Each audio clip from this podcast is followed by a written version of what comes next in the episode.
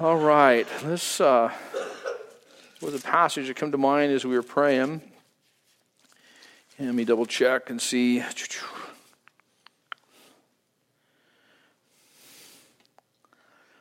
In John 14,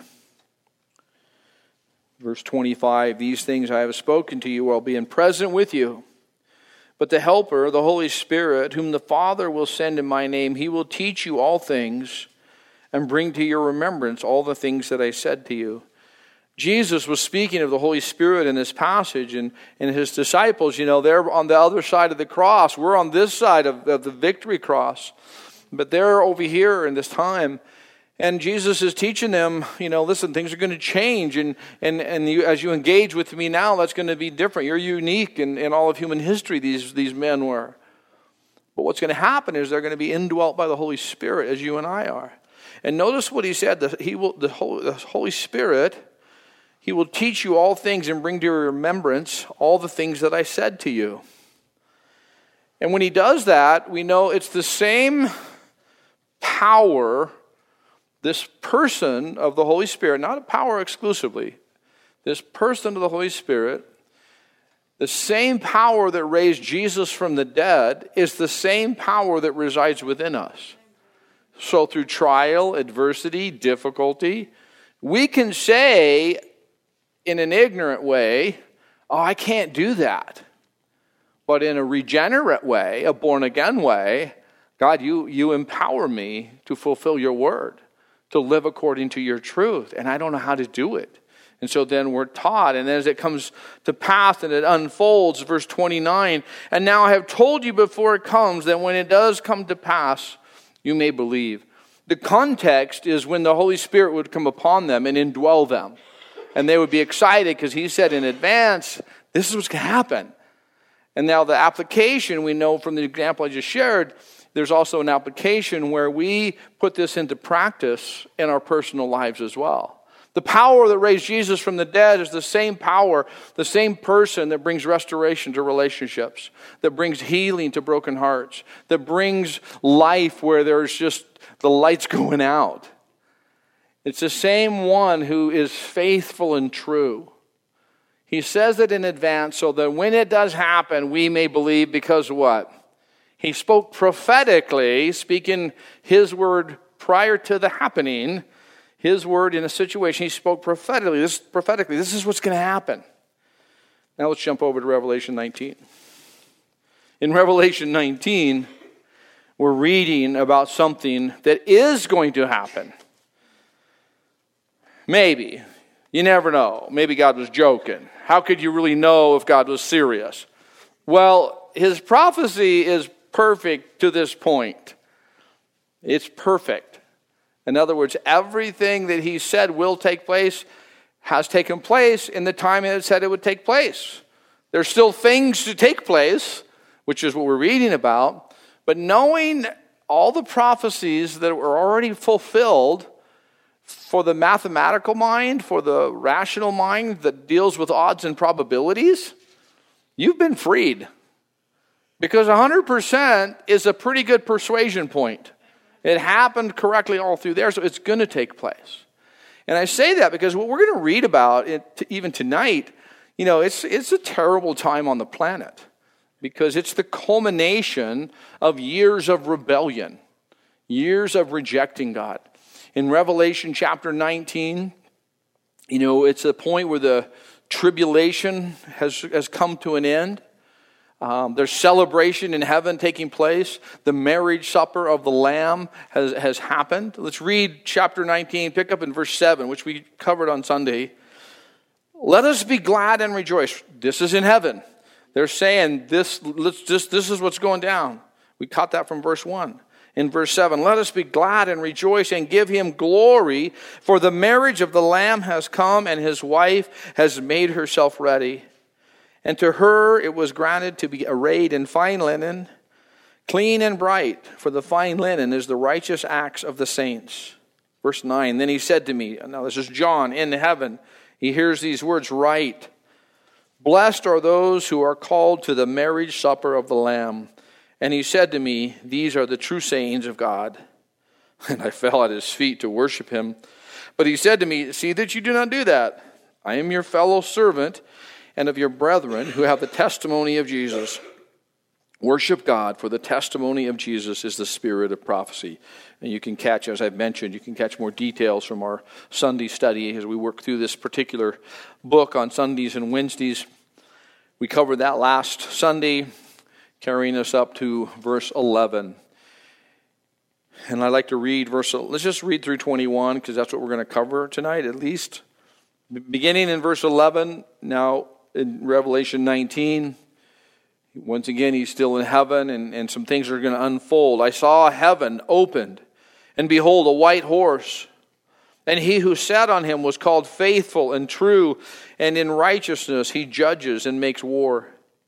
His eyes were like a flame of fire, and his head were on his head were many crowns.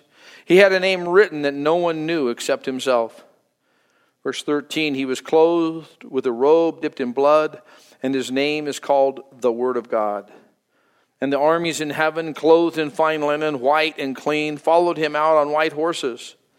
Now out of his mouth goes a sharp sword, that with it he should strike the nations. And he himself will rule them with a rod of iron. He himself treads with the winepress of the fierceness and wrath of Almighty God. And he has on his robe and on his thigh a name written King of Kings and Lord of Lords. Verse 17. Then I saw an angel standing in the sun, and he cried with a loud voice, saying to all the birds that fly in the midst of heaven, Come and gather together for the supper of the great God, that you may eat the flesh of the kings, the flesh of captains, the flesh of mighty men, the flesh of horses and of those who sit on them, and the flesh of all people, free and slave, both small and great. And I saw the beast the kings of the earth and their armies gathered together to make war against him who sat on the horse and against his army. Verse 20 Then the beast was captured, and with him the false prophet who worked signs in his presence by which he deceived those who received the mark of the beast and those who worshipped his image. These two were cast alive into the lake of burning with lake of fire burning with brimstone. And the rest were killed with the sword which proceeded from the mouth of him who sat on the horse and all the birds were filled with their flesh. It's good to know where you're at when this unfolds. You make sure you know where you're going to be because, as we see in verse 11, uh, the heavens opened up. He says, As I saw heaven open and this white, uh, a, a white horse, and we know it's Jesus sitting on that white horse. Jesus entered the first time on a donkey, meek and lowly, coming in peace to free humanity. Now he comes as a conqueror and a ruler on a white horse. White horse indicating purity and power. Notice what we're told again about Jesus from this text there in verse 11. It's him who was called faithful and true. In righteousness, he judges and makes war. Faithful, we're told in the New Testament in a letter to Timothy that even when we are faithless, he remains faithful, for he cannot deny himself. And I like to see that as he can't stop being himself, even when we squirrel out. He still is the same. There's a constancy, and there's an important element of this. You know, we've seen it, we, we looked at it here uh, just a couple weeks ago. It's important that we understand not only the promises of God, but the promises are only good as the promise maker. So it's important that we understand the character of the one who makes the promises. The one who declares, the Bible declares, not in some phony political promotion. You guys have been getting that, right? It is getting unbelievable. Literally, every person is just like trashing the other person, and facts are just negotiable. Depends on what you think is an important part of your emphasis. I, it's, I go from the mailbox, I always do this anyway, but I go from the mailbox to the recycle bin, and it doesn't even come in the house. I just literally throw it away. Just, this is ridiculous. Because there's this promotion. Because we're around people that they, they just tell you things that uh, they don't even have to be true. They just try to emphasize it. And I think it's important that we, we stop long enough and think about this reality. God is faithful and true. It's not just a, promotion, it's a statement about who he is. And that's important to know that he's faithful and true and righteous. You know, I'm not true. I try to be because I'm born again and born of the Spirit and I'm learning. But is it possible that one of us in here, only maybe all of us in here, have presented truth to the degree it still makes us look okay? So that way we're not liars. Because we didn't lie. Well, I didn't lie. I just didn't tell you all the truth. Oh, okay. A deceiver would definitely be better than a liar. what? It's just in our nature. It's just we in, in a pinch and in a tight spot. It's just, and we, we, we are convicted by the one who resides within us when we do that, like, yeah, that's not, that's not accurate. He doesn't ever have that struggle. Never does he go, I'm just not going to tell him. I just don't want him to know. Now, there's times he doesn't tell us because he loves us. I love my kids. And when they were real little, there's certain things I just didn't tell them. You know, you don't want to say, well, you know, grandpa's going to die someday, so buck it up, buttercup. You get used to it. It's like, well, how stupid would that be? You see what I'm saying? There's a lot of things we protect and we guard because it's not time yet. He's faithful and true. Notice also it says here, and this is relevant to the rest of this chapter that we read, in righteousness he judges. You don't judge in righteousness. You try to. I try to. But there's too much of me to judge righteously. I, my, uh, my, my, this nature. And I, I'd like to think we could say, oh, no, no, Christians are different. No, they're not. They're actually more messed up sometimes. Because when they're not walking in truth, when they do not turn away from the, the desires of the flesh, instead they give room, then they find themselves stumbling. That's what we call tripping up. And so then, you know, we judge someone. In other words, we, we weigh out in the scales, the balances of our rationale in our mind. We determine this or that about them or that. And, and sometimes we're just not true. Sometimes we're not really even right. But he, his right in righteousness, he judges. He weighs the scales. That's why it's never good to come up with a way to explain to God why you can do something different. Well, I don't have to do it this way, God, because I'm going to do this. And, and this is the one I've heard for 30 years. Well, I don't really tithe, I give of my time. Like, oh, okay. what verse was that again? I'm just curious, just where you mentioned that. And the only reason I mention money, because money is a part of every element of our life, agreed? Every element. You know, you have clothes here and you're wearing them tonight, and we're all glad because you use money to purchase those. You see them every aspect of our lives. It's a fascinating thing, seriously, that God would use a, a weak economic monetary barter system to actually, it's a process by which He purifies His saints. And, and it's like, I don't ever want to go. Like, you know, well, I, I just, I've come up with another way. He, he, in righteousness, He judges. And get this other part in righteousness, He makes war. In righteousness, he makes war. He's like, What? How does that work? See, he actually, in this text we're reading, he judges and carries out the sentence of defeat upon those who defy him. People on earth will deny him, but more importantly, in this time we're reading about, they will defy him even try to war against him and kill him. That's literally what we're seeing unfold. The, the, the, the, the people remaining after the tribulation period in this battle, this last battle before the millennial reign, they're going to actually think they can kill God. That's literally what they're going to try to do. And I think that didn't work out so good the first time, really. You know, because you think about it, there's things going on, and they decide, okay, let's just eliminate him because it seems best for the nation. Better that one should die and then the, the whole nation be spared.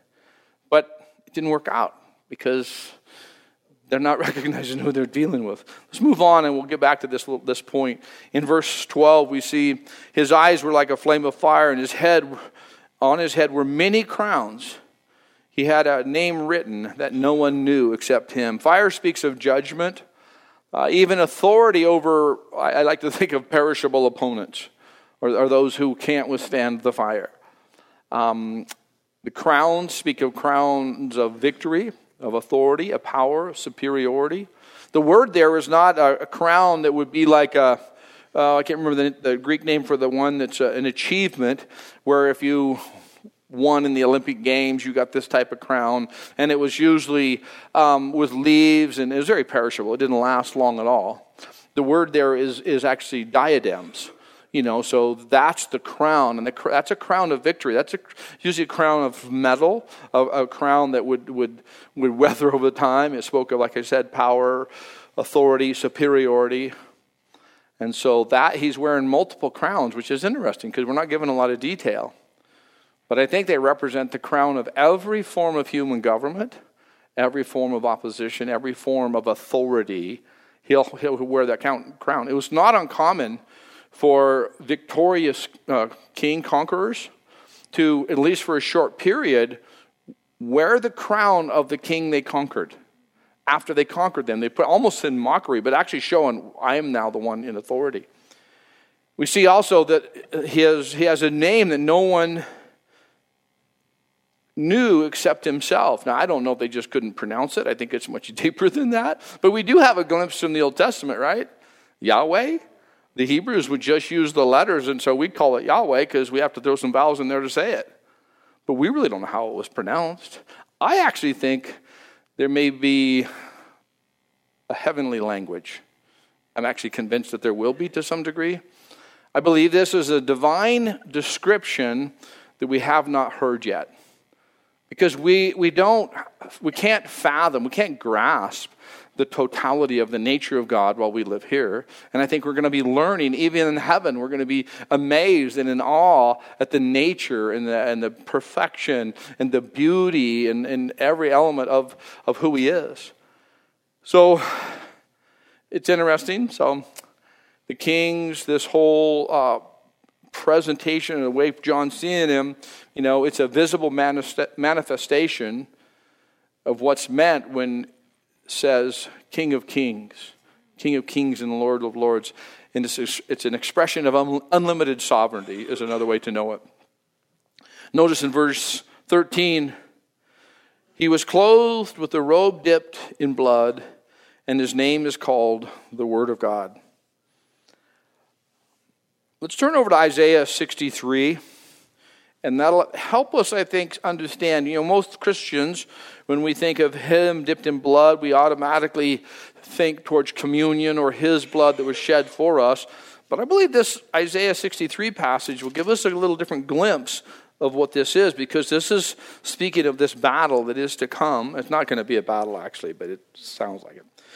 Six, Isaiah 63, verse 1 Who is this who comes from Edom with dyed garments from Bozrah? This one who is glorious in his apparel, traveling in the greatness of his strength. Does that sound like anybody we read about there in chapter 19? I, I who speak in righteousness, mighty to save. Verse 2 Why is your apparel red, and your garments like one who treads in the winepress? You understand what they do in a winepress, right? It's a container with a bunch of grapes in it, and you're going to squish them all. So you would hike up your garment and you would stomp around, and you know it would splash up, and you know, get the you get the picture. Verse three: I have trodden the winepress alone, and from the peoples no one was with me, for I have trodden them in my anger and trampled them in my fury. Their blood is sprinkled upon my garments, and I have stained all my robes. For the day of vengeance is in my heart, and the year of my redeemed has come. I looked, but there was no one to help, and I wondered that there was no one to uphold. Therefore, my own arm brought salvation for me, and my own fury, it sustained me. I have trodden down the peoples in my anger, made them drunk in my fury, and brought them down, and brought down their strength to the earth. Jumping back to Revelation chapter 19. It says also in verse 13, His name is called the Word of God. His name is called, we know that as well if you've studied John chapter 1. In the beginning was the Word, and the Word was with God, and the Word was God. It goes on to tell us, I believe, about chapter uh, 1, verse 14. And, and the Word became flesh and dwelt among us. And so we see this association and this, this you know, clarity from scriptures on who Jesus is. And the Word really, as he declares this, you know, is, brings truth, brings understanding. Moving on, we see now in, in verse 14, and the armies in heaven, clothed in fine linen, white and clean, followed him on white horses. We see that being declared the, the white robes, white and clean. Most scholars hold this to be the church uh, and, the, and the tribulation saints. Let me read to you what Charles Spurgeon said in regards to the church at this time. I found it very provoking, a very, a, a very interesting insight. On that day, everyone will see the church for what she really is the precious bride of Jesus. The bride of Christ is sort of a Cinderella now, sitting among the ashes. She is like her Lord, despised and rejected of men. The watchmen smite her and take her away her veil from her, for they know not her, even as they knew not her Lord. But when he shall appear, then shall she appear also, and in his, in his glorious manifestation, she also shall shine forth as the sun in the kingdom of the Father. Isn't that interesting? Because, see, the church, even as we know now, is not looked on the way God looks upon his children. There's a different view. He was not looked upon as God of this world, as Savior of the world. But there will come a time, and we're reading about it, when that will all change when humanity will realize what they've done. Now, who are these people based dressed in this in this passage it speaks of in verse 14, the armies in heaven? In Jude, uh, the letter just before Revelation, it states, Behold, the Lord comes when 10,000 of his saints, and he's quoting uh, what Enoch had said, and this would mean that those Jude refers to would be the Old Testament saints. So they would be a part of this army, I believe. Um, not only that, um, there's the, the heavenly angels that will be joining the group to which to watch as, as Jesus takes his throne as the King of Kings, all riding on heavenly horses. It's interesting. Um, I don't recall. I don't recall any other creature from earth residing in heaven. Just saying. Horses are included, right? They're riding on horses. Now, some will say, well, that's symbolism. It doesn't say they were riding on something like a horse, some cross between a camel and a donkey or something. It just says this is what they're riding on. So, because people have these questions, right? None of you would, but some people have. Well, what about Fido? What's happening with my dog? What's happening with my cat? Well, cats don't go up, cats go down. Just kidding. I have a cat. I'm going to, you know, preface that. Cats are okay. God said we have dominion over these animals. What's going to be in heaven? He's already decided that'll be good. You won't be missing Lassie. You won't be, you know, wishing, you know, Garfield made the cut or whatever. You know, literally, we're going to so enraptured with the Lord. But I do kind of wonder if there's certain creatures that He would adorn heaven with just because he can. Just because he did it here, you know, he just might do that. So, um, looking at this passage, as you see the armies in heaven, those clothed in fine linen. Um, like I said, there's been a lot of discussion who they are. I, I, don't know. It just it's quite a group. Some have talked about, you know, it's because it says they're armies, they're coming to go to battle. Um, you just need to finish the chapter because there's no battle in Armageddon in the valley of Megiddo. There's a whooping, but there's no battle. Notice in verse 15 Now out of his mouth goes a sharp sword, that with it he should strike the nations, and he himself will rule them. Oh, excuse me, uh, rule them with a rod of iron. He himself treads the winepress of the fierceness and wrath of Almighty God. This large sword is what's used. It's not a, like a knife like Peter would have used to cut an ear off. Um, this is a, a, literally a big sword. I, I imagine it to be one that they used to take the head off of a conquered king. It, it's a large saber, is what it is, is what he's referring to. So is it just the imagery, which I believe so, but it's conveying not something small and, you know, yielded in a rapid way and not overly effective. Let's go together over to Hebrews chapter 4. In Hebrews chapter 4, you've read it. I think you're probably familiar with this that we're going to in verse 12. speaking of the Word of God, which we know who we're talking about because he has his name as the Word of God. The Word of God is living and powerful and sharper than any two edged sword, piercing even to the division of soul and spirit and of joints and marrow, and is a discerner of the thoughts and the intents of the heart. And there is no creature hidden from his sight, but all things are naked and open to the eyes of him to whom we must give an account gives us a picture of, of, what's being stated, even some background, if you would, a little bit in regards to no one, you know, I mean, it.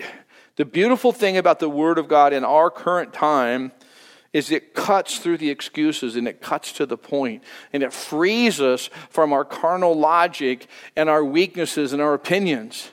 And it just frees us from that and it takes us into the direction of God. We won't receive the direction of God until we've let go of the direction from this world. They, they, they're, they're two different directions. And so we see here that it's, just, it's not the uh, lifestyle application as much as we see here. He's, he's going to just, it's going to cut right through. And he will strike the nations and he will rule them. There in verse 15 of Revelation 19 with a rod of iron. He himself treads the winepress in the fierceness and wrath of Almighty God the fierceness and the wrath of Almighty God. To understand that, we need to remember he who sat on this horse in verse 11 was called faithful and true, and he's righteous. We need to remember, or see us back in Revelation 15, um, verse 3. They sing the song of Moses, the servant of God, and the song of the Lamb, saying, Great and marvelous are your works, Lord God Almighty. Just and true are your ways, O King of saints. Who shall not fear you, O Lord, and glorify your name? For you alone are holy, for all nations shall come and worship before you. Why do I bring us back to that point? Because that's how we have to work through the fierceness of his wrath of the Almighty God. See, in our minds, it's a struggle. We know He's faithful and true. And if that becomes our point of reasoning, we're going to do well. But we also, in this life, will not fully understand how perfect love is expressed in divine judgment and wrath, correct? How do you reconcile that? The God of love, this perfect love, as we try to figure out and understand what that love is, relationally, but more specifically biblically, how is, how is that love? Because it's also going to be manifested in judgment and wrath.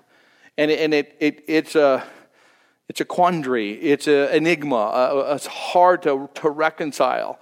We can't separate from the humanity. We can't, you know, we, we, we can't eliminate the possibility of friends or relatives going through this period right here. So we have a hard time reconciling. And we'll be shipwrecked if we don't have a foundation. If we don't have a place to anchor this, this mental boat of uncertainty, if we don't anchor it somewhere, then we are going to be adrift, the Bible tells us. Where do you anchor it? I anchor it on John 3:16. For God so loved the world. Oh, poetically? No, practically. He did something. He, he gave himself, his son, that whoever believes in him shall not perish but have everlasting life. So now I'm anchoring on the character of God. I'm anchoring on the promises of God. I'm anchoring on what is true historically and eternally. He is faithful and true. So, knowing that, I now can let those questions circulate a little bit, but they don't get the they, they, don't get the importance. You know, squeaky wheel gets the oil. Have you ever heard that one? You know, and, and if someone's really a hassle, then you deal with them because they're a hassle. Well, there's a point when you park these things on this foundation, they just aren't that loud to you anymore. I just know God is going to handle it perfectly. I don't, I don't, I can't, I don't even try to reconcile how his wrath being poured out is also an expression of love. I can talk through it, I can rationally explain some portion of it, but I have to become almost sterile and cold to do that. I have to park emotion. I have to park this human experience and then talk about it in a detached philosophical way. And then when I get home at night, I'll be thinking about, yeah, but what about this? You see what I'm saying? I think sometimes, you know, people get really confused and they'll say things like, you know, well, I just can't follow a God who, who you know, is going to pour out his wrath. Well, see, you got two options good or evil. You see good and a little bit with God, and you're concerned that maybe there's a little bit of evil present. Well, tell me why you're following the one that's totally evil. Because you got one or two choices. You either worship God or you worship the one who hates God. That's the options in this life. You see what I'm saying? It's funny how people are so quick to, to try to find fault with God, but they have no problem with the devil. They don't even want to dissect that. It's like, I would think you'd start there first, actually. That's what I would want to you know, go. But anyway, let's move on here in verse 16. He has on his robe and his thigh a name written King of Kings and Lord of Lords. That's who he is. He, this will be manifested. It's not who he will become, that's who he is. He didn't say, I will be. He told Abraham, Tell them this person sent you. I am.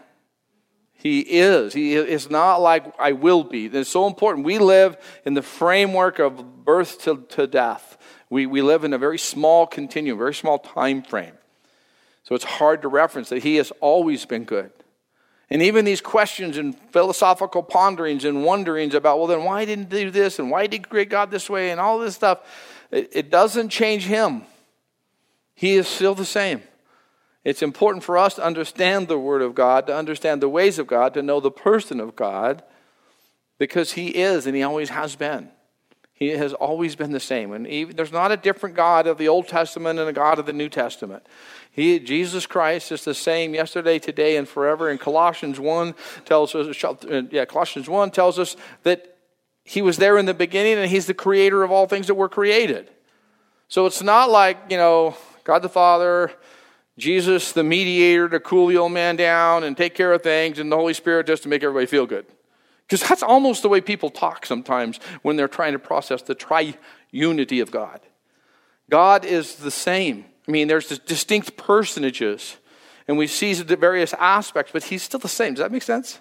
When we settle that, then we can work through these things without really having our faith shipwrecked, but rather it'll, it'll grow deeper. Verse 17 Then I saw an angel standing in the sun, and he cried with a loud voice, saying to all the birds that fly in the midst of heaven, Come and gather together for the supper of the great God.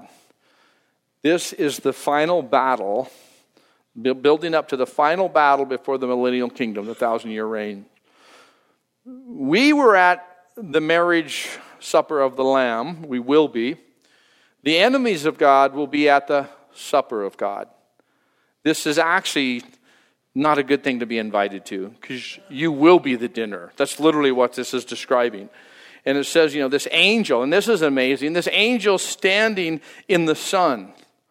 So you can't even look at the sun, but this angel is going to stand and be visible to some measure. I don't think he's phosphorescent, so he glows more because he's there. But I just think it's just the it's just it's conveying this particular servant with this position and authority, bringing in, ushering in, because you've seen that they've ushered in different time frames or um, experiences or judgments, whether it's through the trumpet, the seal, uh, the bowl judgments, various things. The angels were involved, and so this other angel, this he is he's he's ushering this in. Verse eighteen, the birds are invited that you may eat the flesh of kings, the flesh of captains the flesh of mighty men, the flesh of horses and of those who sit on them, and the flesh of all people, free and slave, both small and great. All who defy God will be defeated small and great and rich and poor and weak and powerful. All the people that are still here on earth after the tribulation period, rather than being softened by seeing the power of God, rather than responding to his invitation of grace during the tribulation, his mercy extended, they will continue to fly the finger towards the face of God. They will continue to defy him. And this tells us that that, that, will, will, that will be their end. None will, none will survive. Verse 19 And I saw the beast, the kings of the earth and their armies, gathered together to make war against him who sat on the horse and against his army. How arrogant. See, if we remember back to what the Bible tells us, when Jesus raised Lazarus from the dead, the Jews from that point forward plotted to kill him. Can we just enter in a little strategy, a little logic, a little rationale? So this guy comes along, and he knew this guy from Bethany named Lazarus. So this Jesus guy shows up, and then he raises Lazarus from the dead. So we're going to kill that guy who raises people from the dead. Can you, are we tracking here? See, arrogance makes idiots, really. Because they, are I mean, I'm, my logic says, well, what good would that do? He'll just come back from the dead. he proved he can do it already once. I mean, uh, we should we need to we should just tie him up or something. I don't know, but that part ain't going to work. But instead, it, it didn't change after the, resurrection. You know, Jesus told people that he would rise from the grave, and some wondered, and some sought to kill him, even when he told them that. And now, after the resurrection and the ascension, and the power of God manifested for a couple thousand years, revealed in, in various ways, his enemies are now still going to try and kill him. My little short statement, I like short statements, I can remember them. Um, hate produces fools. Hate produces fools. And they, and they literally become so hateful. Humanity it's nothing new to you. You know that some people are just hateful people. But it produces fools. It costs them their own life because of their hatred. And, and, and it, it, it's definitely the soil that arrogance flourishes in, which produces more hatred, which produces more foolishness. But arrogance will fall like a tree in a storm we recently were up in the Pine area and drove through some sections that the wind had whipped through. And just a week or two ago, there the trees were standing fine. But when that wind hit it, it just snapped some of them off, and they're done. They'll not stand back up, just like that in a moment. And, and that's really what we're going to see as we read through this section. This was happening in this particular, as they say, a battle. They came out to war against Jesus here in verse 19. But there's no war. I mean, there's no battle in the valley of Megiddo. The battle of Armageddon was not a battle at all. It will not be a battle at all. Because notice what happens there as we go on to verse um, 20. They've gathered together against Jesus, we see in 19. Then the beast was captured, and with him the false prophet who worked signs in his presence, by which he deceived those who received the mark of the beast and those who worshipped his image. These two were cast alive into the lake of fire burning with brimstone. They were cast into this lake of fire. And you notice that we're cast in alive. They were, they, these are two that a lot of people had put their hope in. These are the ones that they had been convinced this is the economic system, this is the, the political system, this is the religious system, this is a work.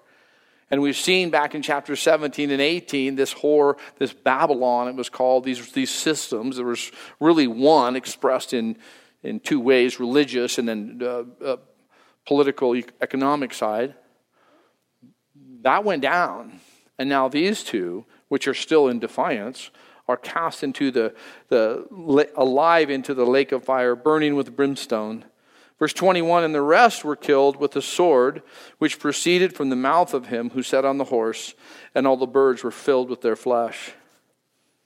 The rest, meaning those, some look at some of the passages and they say, well, there's possibly a couple hundred million army gathered together. Um, it's not the army, it's not the battle of Ezekiel uh, 38 and 39. Um, that probably takes place. This, I would strongly lean towards that taking place prior to the tribulation, possibly even before the rapture of the church, kind of in that time frame taking place, when the Russia, Syria, uh, those from the from the north and east will come against Israel. Um, that actually could be one of the triggers potentially, but this battle here, um, they've all come together. There's going to be one more, but it'll be at the it'll be at the end of the thousand year reign, the end, end of the millennial reign. Let's read verses 21 through 3, and that's going to be where we're going to leave off as well as pick up on our next study. Now he says, Then I saw an angel coming down from heaven, having the key to the bottomless pit and a great chain in his hand. He laid hold of the dragon, that serpent of old, who is the devil and Satan, and bound him for a thousand years.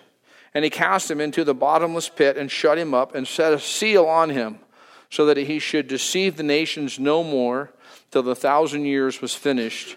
But after these things, he must be released for a little while. So I wanted to read that because it's, they're all being shut down, so to speak. The, as we see the Antichrist and the beast, they're already put in eternal separation, damnation, if you would. Satan will be bound for a thousand years. Um, we'll get into a little bit the next study because people sometimes have different opinions about things that maybe we shouldn't spend too much time differing about. In other words, well, it's not meant to be a thousand years literally. It's spoken of allegorically, or it speaks of a long period of time. But when we limit ourselves to certain rules of interpretation, then it affects how we interpret. I know that's kind of a Danism, but you know, it's like it's going to affect it. And it says that, you know, um, bound him for a thousand years. And it, it literally is not giving us a simile or a metaphor. It's, it's speaking specifically. And I found that when it says things very simple, very straightforward, that's the best way to take it. Because if we have to, well, it says over here this, and then it meant this over here back in the Old Testament, and we start trying to piece all this together, we got to kind of, well, it, it actually does say a thousand years. It's a thousand year millennial reign that will take place after this you know, supper of God. The marriage supper of the Lamb was in heaven with the church, with the, with the tribulation saints, with his, his bride. And then here on earth, shortly thereafter, is this judgment supper. And then after that, there will be the millennial reign. And then at the end of the millennial reign, Satan will actually be loosed. Someone said, well, why cut him loose?